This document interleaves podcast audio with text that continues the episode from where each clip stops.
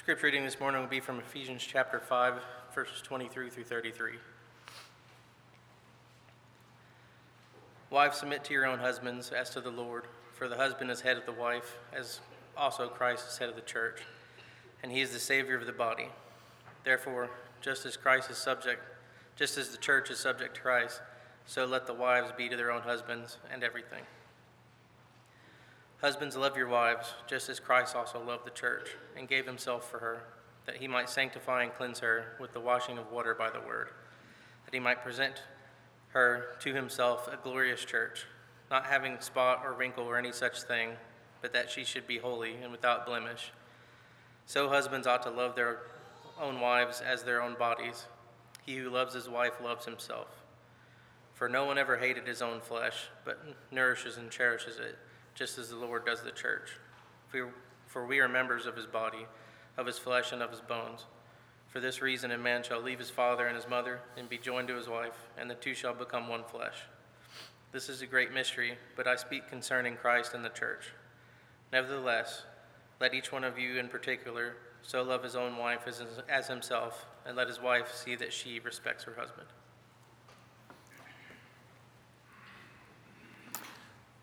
It is good to be back with you once again. We're thankful for all the prayers that have been offered on our behalf. And for those of our number who are still out, who are still uh, afflicted, whether it be with uh, the virus or with other uh, reasons, we're praying for you. And we hope that you'll be able to come back and be with us uh, soon. Want to leave our Bibles open there to Ephesians chapter 5. I'll meet you there in just a moment as we talk about husbands loving your wives this morning. Uh, but I wanted to say something at the very outset. About three weeks ago, we were supposed to have a VBS debriefing meeting. It's hard to believe that it's been almost a month since our vacation Bible school, but uh, I would still like to have that meeting. And if we can schedule that this afternoon at about 5.15, uh, we just want to look at things that worked well, things that didn't work well, things that we can improve for next year, Lord willing. Uh, but if you are not able for some reason to be at this meeting this afternoon and you had a integral part in Vacation Bible School, uh, you can uh, email me or text me uh, your comments, things that you wanted to say, things that we need to think about and revisit, and we'll be glad to take a, take a look at those things. Again, it just feels like we've been in the twilight zone for the last couple of weeks, and uh, we're glad to be back and, and trying to get back in some degree of normalcy. We are talking about, as I mentioned, husbands loving your wives, and it's interesting to me, it's a fascinating thing to me, that in a book about the church of Christ, Paul has so much to say about husbands loving their wives. You see, that's really what the book of Ephesians is all about is what the church is supposed to look like, what the church is supposed to do. It is about the church that Christ purchased with his own blood. It is the place, the place I speak respectively, the people with whom God gives every spiritual blessing in the heavenly places in Christ. That's how the book begins, chapter 1 and verse 3 and in a book all about how Jesus is the fullness of Him who fills all in all, and how the church is that fullness. Ephesians chapter 1, verses 22 and 23. It's fascinating to me that Jesus is, or that Paul is going to spend so much time talking about the way that husbands love their wives and the way that wives are supposed to love their husbands. Isn't that strange? You see, Ephesians and the book of Colossians are two sides of the same coin. If Ephesians is all about the church of Christ, and it is, because you'll find references again and again all the way through the book of Ephesians about the church, the book of Colossians is the other side of that coin. It's all about the Christ of the church. Colossians exalts Jesus as the head over, over the church and how we ought to look to him and how he, all things he has the preeminence. But he has some things to say to husbands and wives in that book as well. It's not nearly as extensive as what we're looking at this morning at Ephesians chapter 5, verses 22 through 33. And what Paul ends up saying towards the end of this section and talking about husbands loving their wives and wives submitting to their husbands, and uh, just like uh, the church does to Christ, Paul says, I want to tell you, this is a great mystery. But really, what I'm still talking about is the church of Christ and Christ and his relationship to the church. When God created everything, in Genesis chapter 1, and then he goes back and, and uh, in detail uh, shows what happened there on day 2. And God looked around at all that he created in Genesis 1, verse 31, and behold, it was very good, you remember. And yet, at the same time, when we go back and take a closer look at day six in Genesis chapter two, one of the things God noticed and one of the things that He saw is there was no like, there was no helpmeet for, for man. There was no, no being that God had created, no animal that God had created that was able to fill that position. And so God saw that it was not good that man should be alone. And what God did was cause a deep sleep to fall on Adam. You know uh, the account there in Genesis chapter 2 and, and pulled out a rib, and from that rib made woman to be a helper for man. And God call, or man called her woman because she was taken out of man. That's literally what the word uh, woman means in Hebrew.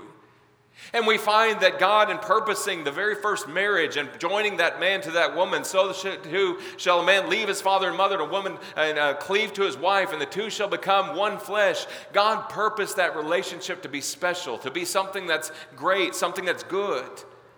And you find that in marriage, husbands and wives relationships is there to meet a emotional need. There are things, husbands, that you need from your wife, and there are things, wives, that you need from your husband. There's emotions that ought to be shared between you, and things that ought to be close, that you're closer based upon sharing those emotions. It meets social needs. It meets the, the propagation of the species, if you like. It, we're able to have children together, and there's, there's things that, that go along with, with being two that become one. It meets physical needs. There are things in your life God given desires that God has placed in you that he's able to answer in marriage. It is not good that man should be alone. And you find that marriage meets those needs. And more than that, folks, more than the social or the emotional or the physical, there are spiritual needs that a husband provides for his wife and a wife provides for her husband. And that's what we want to explore this morning in looking at these things in Ephesians chapter 5, verses 22 and 23. And I want to begin with this statement Do you want a better marriage? And for those of you that may be unmarried, maybe you're too young or you're, you're, you're not yet ready for a husband or for a wife, I want you to pay close attention because there's something we've got to say here about Christ and His church. Maybe you're older. Maybe you have uh, lost a husband or wife. Maybe you're, you're no longer married. Maybe whatever, whatever reason, there's still something you can learn based upon the relationship of the way that Christ loves the church and the church submits to Christ that we can take home. But for those of us that are married, and for those of us who have a wife or a husband, or maybe are shortly going to be joined together, who are going to be married sometime soon, if you want a great marriage, one of the best things you can do and one of the best investments you can make in order to make your marriage stronger and make it everything that God wants it to be is to appreciate the relationship of Christ to the church. That's what this passage is all about. In a book all about the church in Christ, he says this is a mystery. I'm talking really about Jesus and his relationship with the church and the church and his relationship to Jesus, but I'm talking to you, husbands and wives, about how you love each other and about how you treat each other. Because it's the same way that Jesus treats the church, and the church should treat Jesus. Let me give you two husband similes. Thinking back to English, you remember similes are comparisons using terms like like or as. And if you see a like or an as, you know that it's not a metaphor because a metaphor is this is that, but a simile is this is just like this or this is just as this is. The relationship of Jesus and his church is just as, or ought to be just as, a husband and his wife. There are two of these in this passage that Brian read for us just a few moments ago. And to these two, we want to give our attention this morning, and you'll be able to pull and follow right along in the context. The very first one how am I supposed to love my wife? How am I supposed to appreciate the blessings of God in my marriage? And how am I supposed to treat my wife? How am I supposed to love her? The very first simile he gives is you love her as Christ loves the church. Look at chapter 5, verse 25. Husbands, love your wives. What does that love look like, Paul? How am I supposed to treat her, Paul? What's the example, Paul? He says, just as. There's your simile. Just as Christ also loved the church and gave himself for her. In this context, I find no less than four descriptors of how Jesus loves the church and how husbands we ought to love our wives. The very first one that I come across is that we ought to love our wives sacrificially. At the end of verse 25, he gave himself for her. What does it mean that Jesus gave himself for her? All I have to do is look back and see what Paul's already said about how Christ loves the church and how he gave himself for her there in the book of Ephesians. Take a look at what he said there in chapter 1, verses 7 and 8. Chapter 1, verses 7 to 8. I just had to turn back one page in order to see it. I hope you're following along. He says, In him, in who? In Jesus. In him we have redemption through his blood, the forgiveness of sins, according to the riches of his grace, which he made to abound towards us in all wisdom and all prudence. Jesus gave himself. That word means to give oneself into the custody of another. Here I'm going to place myself under arrest and I'm going to put myself under the custody of the state. To deliver to custody, to be condemned or punished or scourged or be put to death. And you think about Jesus and how the book of Ephesians enumerates and how he took all the loss so that we could have all the gain. So he took all the curse so that we could have all the blessings. And how he took and he gave himself sacrificially. He took that personal loss so that we could have the gain. We have redemption through his blood, the forgiveness of sins through the riches of his grace. Husband, how do you love your wives? How do you love your wives? If I ask you, would you take a bullet for your wife?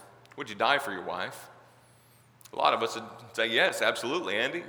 I've thought about that. If somebody was to break into my home tonight, or if somebody was going to do, I'm going to stand up and I'm going to be right there guarding the way between my family and, and this, this, this intruder. It's great. You want to die for your wife, or you're willing to die for your wife, that's, that's, that's a good thing. Question we would have to ask is Are you willing to live for your wife? You're going to live for your wife. Sacrifice. Sacrifice.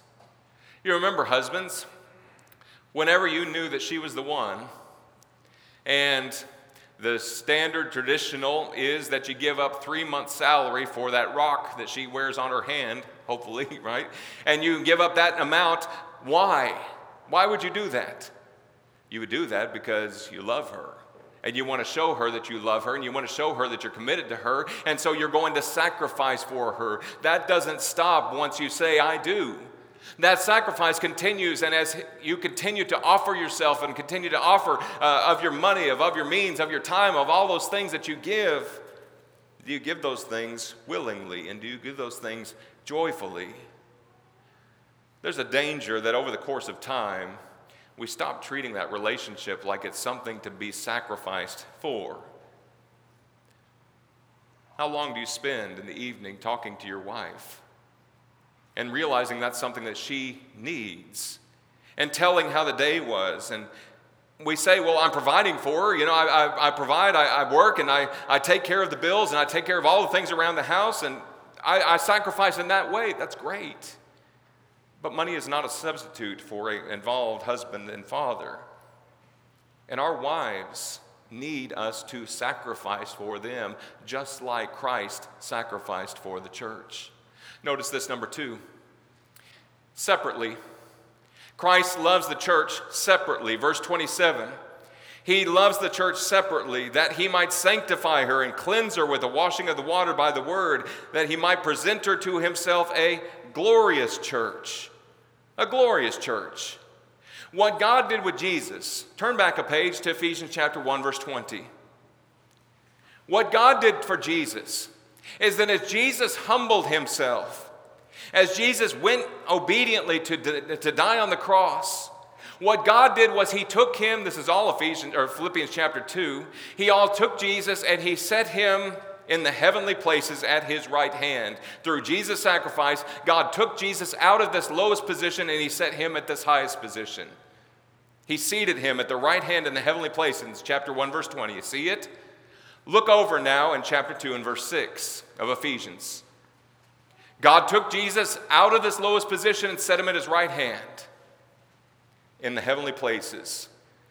What Jesus did for us is God raised us up together and made us sit together in the heavenly places in Jesus.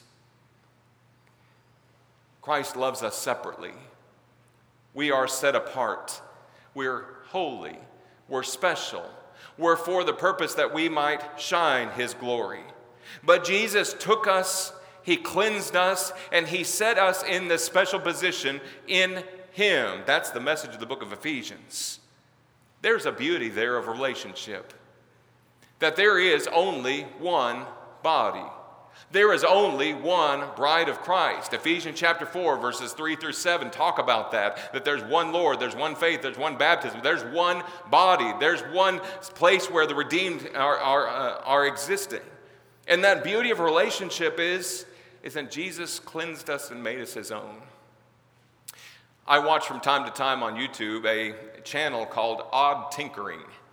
Odd Tinkering.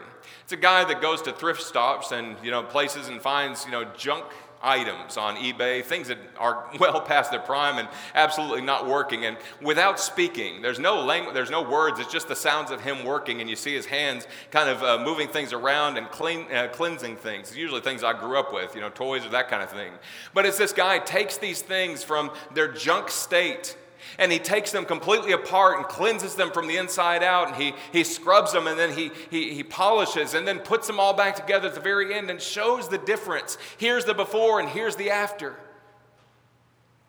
Here's what you were before, here's what I've made you. And I think about the relationship with Jesus and the church. And I think about the relationship between a husband and his wife. And how the husband in the beauty of the relationship looks and takes satisfaction and joy from the fact that this one is the only one for me. This one is the one that I've made special because she bears my name. I'm the one that I would die for this one and I would live for this one. And you don't think about the flaws, you don't think about the other things that come with that but you rejoice in the fact that that relationship is special, just like Christ and the church. How does Jesus love the church? He loves the church gloriously. Gloriously.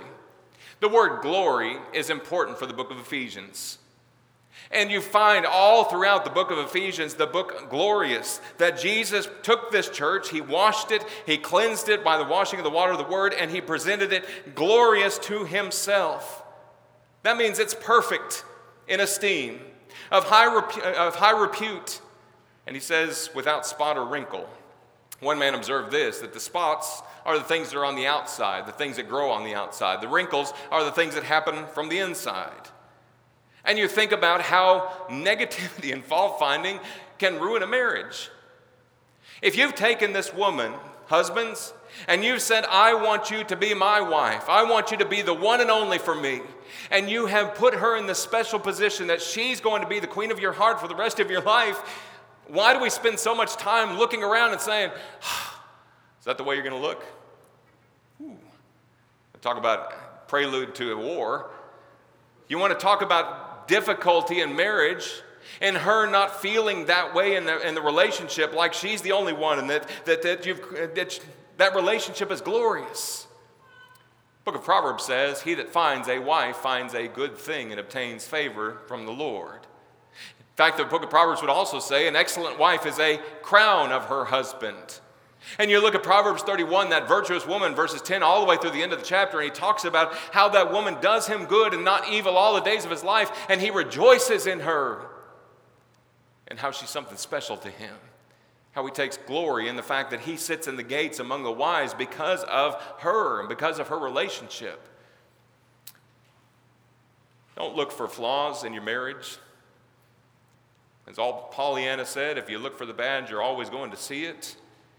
You find disappointments and you find the hardships, and you forget that that relationship is special and that relationship is beautiful.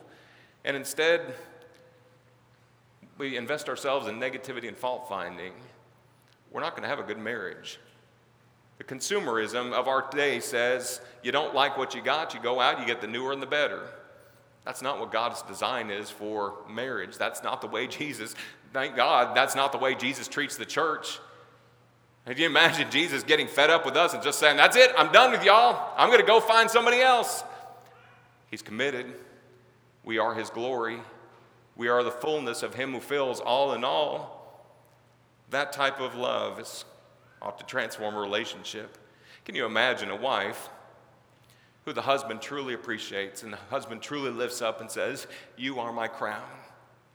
I can imagine more wives would love to hear that from their husbands.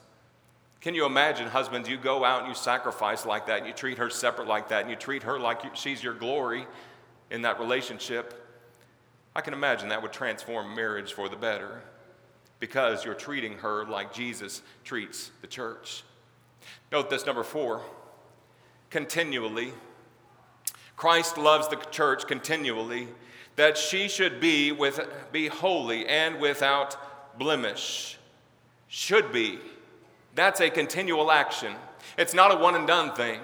It's not a one time thing that he says, All right, I've cleansed you, that's it.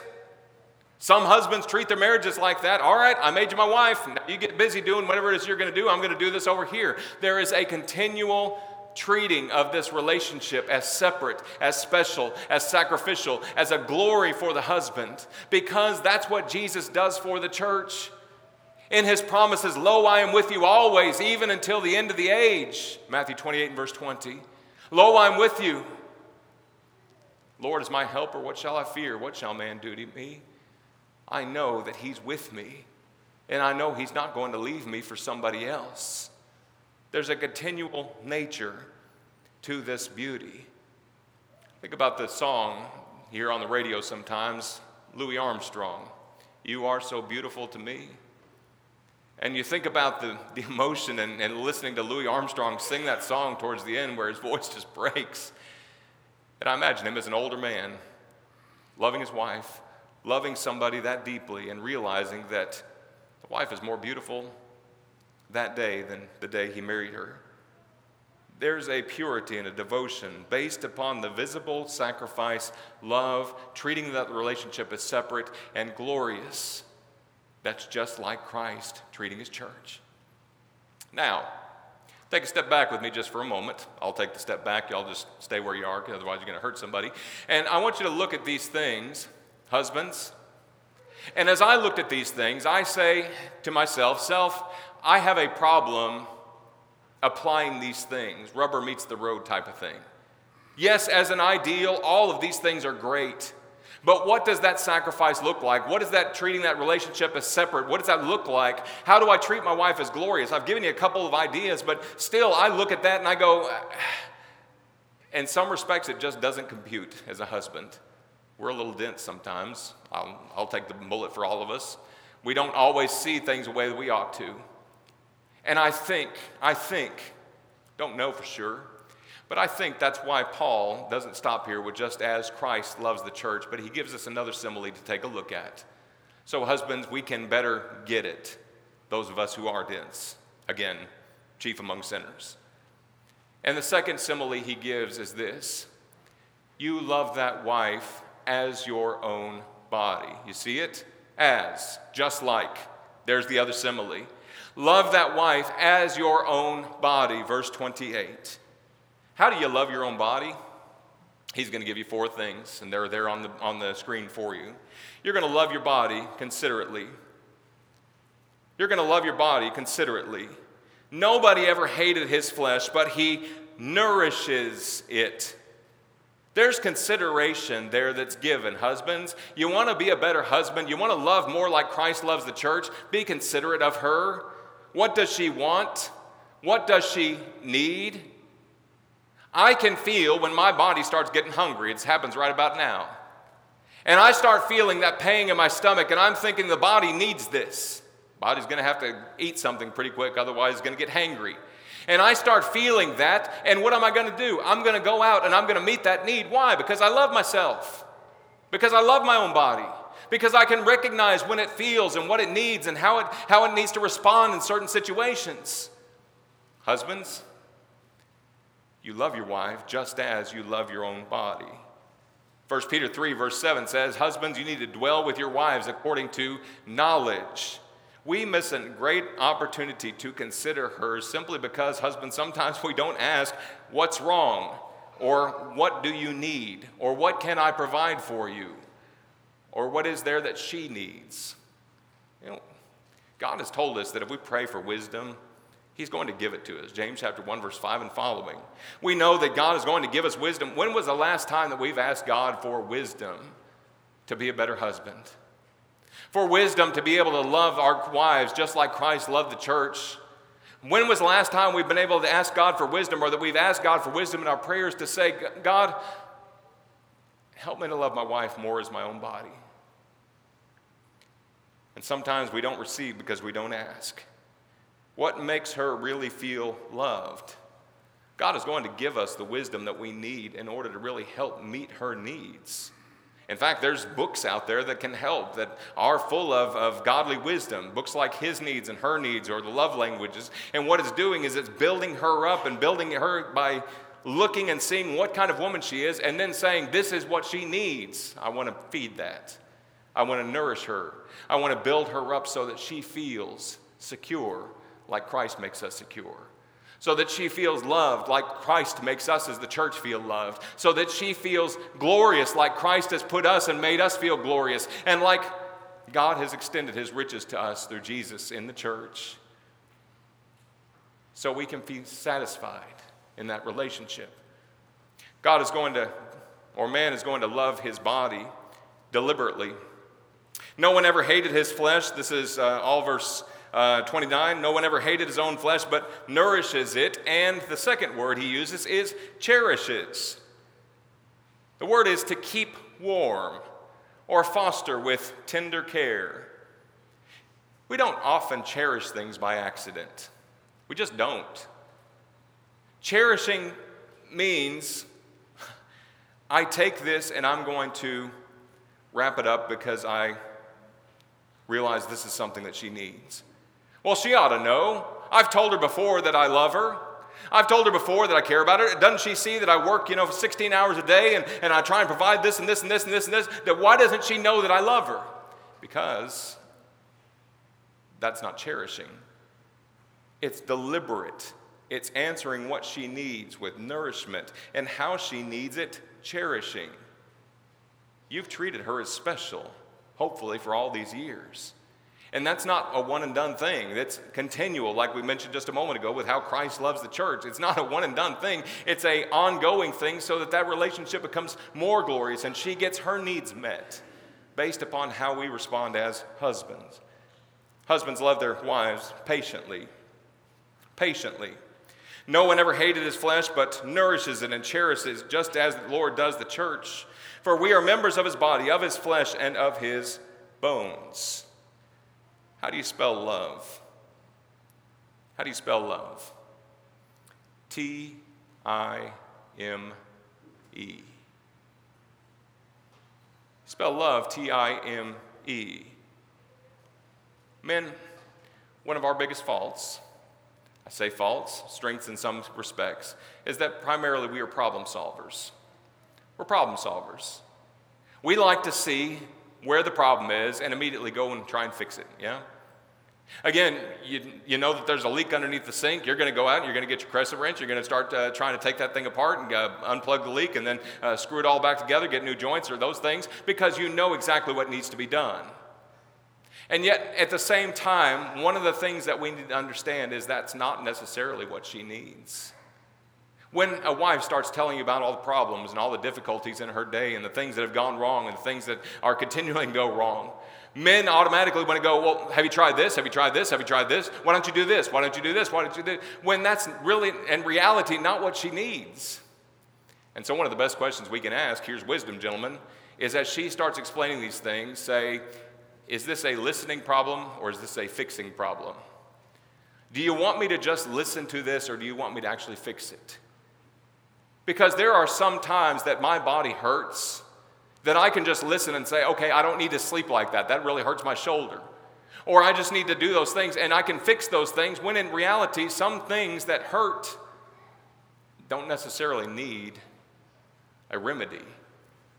But it takes time, it takes wisdom, it takes patience to realize the difference between those two. How does a husband love his wife? He loves his wife like his own body loyally loyally. Verse 30 we are members of his body, Jesus, of his flesh, Jesus, and of his bones, Jesus. But notice what he says there in verse 31 For this reason, a man shall leave his father and mother and shall be joined to his wife, and the two shall become one flesh. As I get older, I realize that there's ways that my body starts to fail me. There are things that hurt more today than they did 15, 20 years ago, even. And there are things that I wish I didn't have as far as pain goes. But you know what? There's never been a single time that I said, ow, this finger really hurts me. I'm just going to go and I'm going to take a hatchet I'm just going to whack it off. I'm going to chop it because it's hurt me so bad. Why do we feel like, in the most sacred relationship, in the special relationship, just like Jesus and the church, just like man and his wife, that if a wife ceases to make a man happy or a man ceases to make the wife happy, I'm just going to chop it, sever that relationship? When what God says is, you're no longer two, you're one.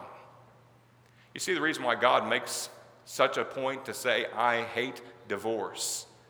Malachi. I don't want divorce to happen. There is a relationship there that's special, that's sacred, that's loyal, that's just like Jesus and the church. And if we understand more about Jesus and the church, we understand what makes it most, most uh, contemptible to God that divorces happen. Because here's a man who's failing to love his wife just like Jesus loves the church, or a man that's failing to love his wife the way that he loves his own body, or a wife that's failing in her submission to her husband. We'll talk more about that, Lord willing, next week. What God wants of every single one of us is to appreciate more of the blessing of our marriage by appreciating more the blessing of Jesus and his relationship to the church. Because the truth of the matter is, if we want a great marriage, if we want a great relationship, what we need to do is not be looking less to the church and Jesus, but looking more to the church and more to Jesus. About the way our Savior perfectly loved us, and how the Savior took us while we were still without strength, while we were still ungodly, while we were still enemies, Romans chapter 5, and He reconciled us to God. He put us in a position where we can be one with Jesus. We're his body. We're his body. We're part of him. He's not going to sever us. But what we have to do is continually look to him and look to that relationship if we really want to appreciate what he's done for us. I thank you for your attention this morning. As for the family good, it goes all the way back to Genesis 2. As much as God purposed the family from the beginning, God purposed the church from the beginning. And the more that we understand and appreciate the blessing of God in marriage, the more we ought to appreciate the blessing of God in Jesus Christ and His church. You can be a part of the church this morning through faith, through obedience to the gospel, you can be baptized into Christ. You can put on Christ. As many of us as have been baptized into Jesus Christ have put on Christ, Galatians 3, verse 27. We can be added to the church, added to the body, Acts 2, 42, Acts 2, verse 47. We can be put into Him this morning. We can have this special relationship with Him. But God give us grace in our marriages. Husbands, to be more like Jesus to be more like his example and how he loves the church? And one of the best questions for application is I step off the stage to ask is go home today, visit with your wife, visit with your wife this evening before going to bed and say, honey, how am I doing? Do you feel loved like Jesus loves the church? How can I improve loving you sacrificially, separately, gloriously, continually the way he does? And then do it. Be doers of the word, not hearers only, deceiving yourselves. Let's stand and sing our invitation song.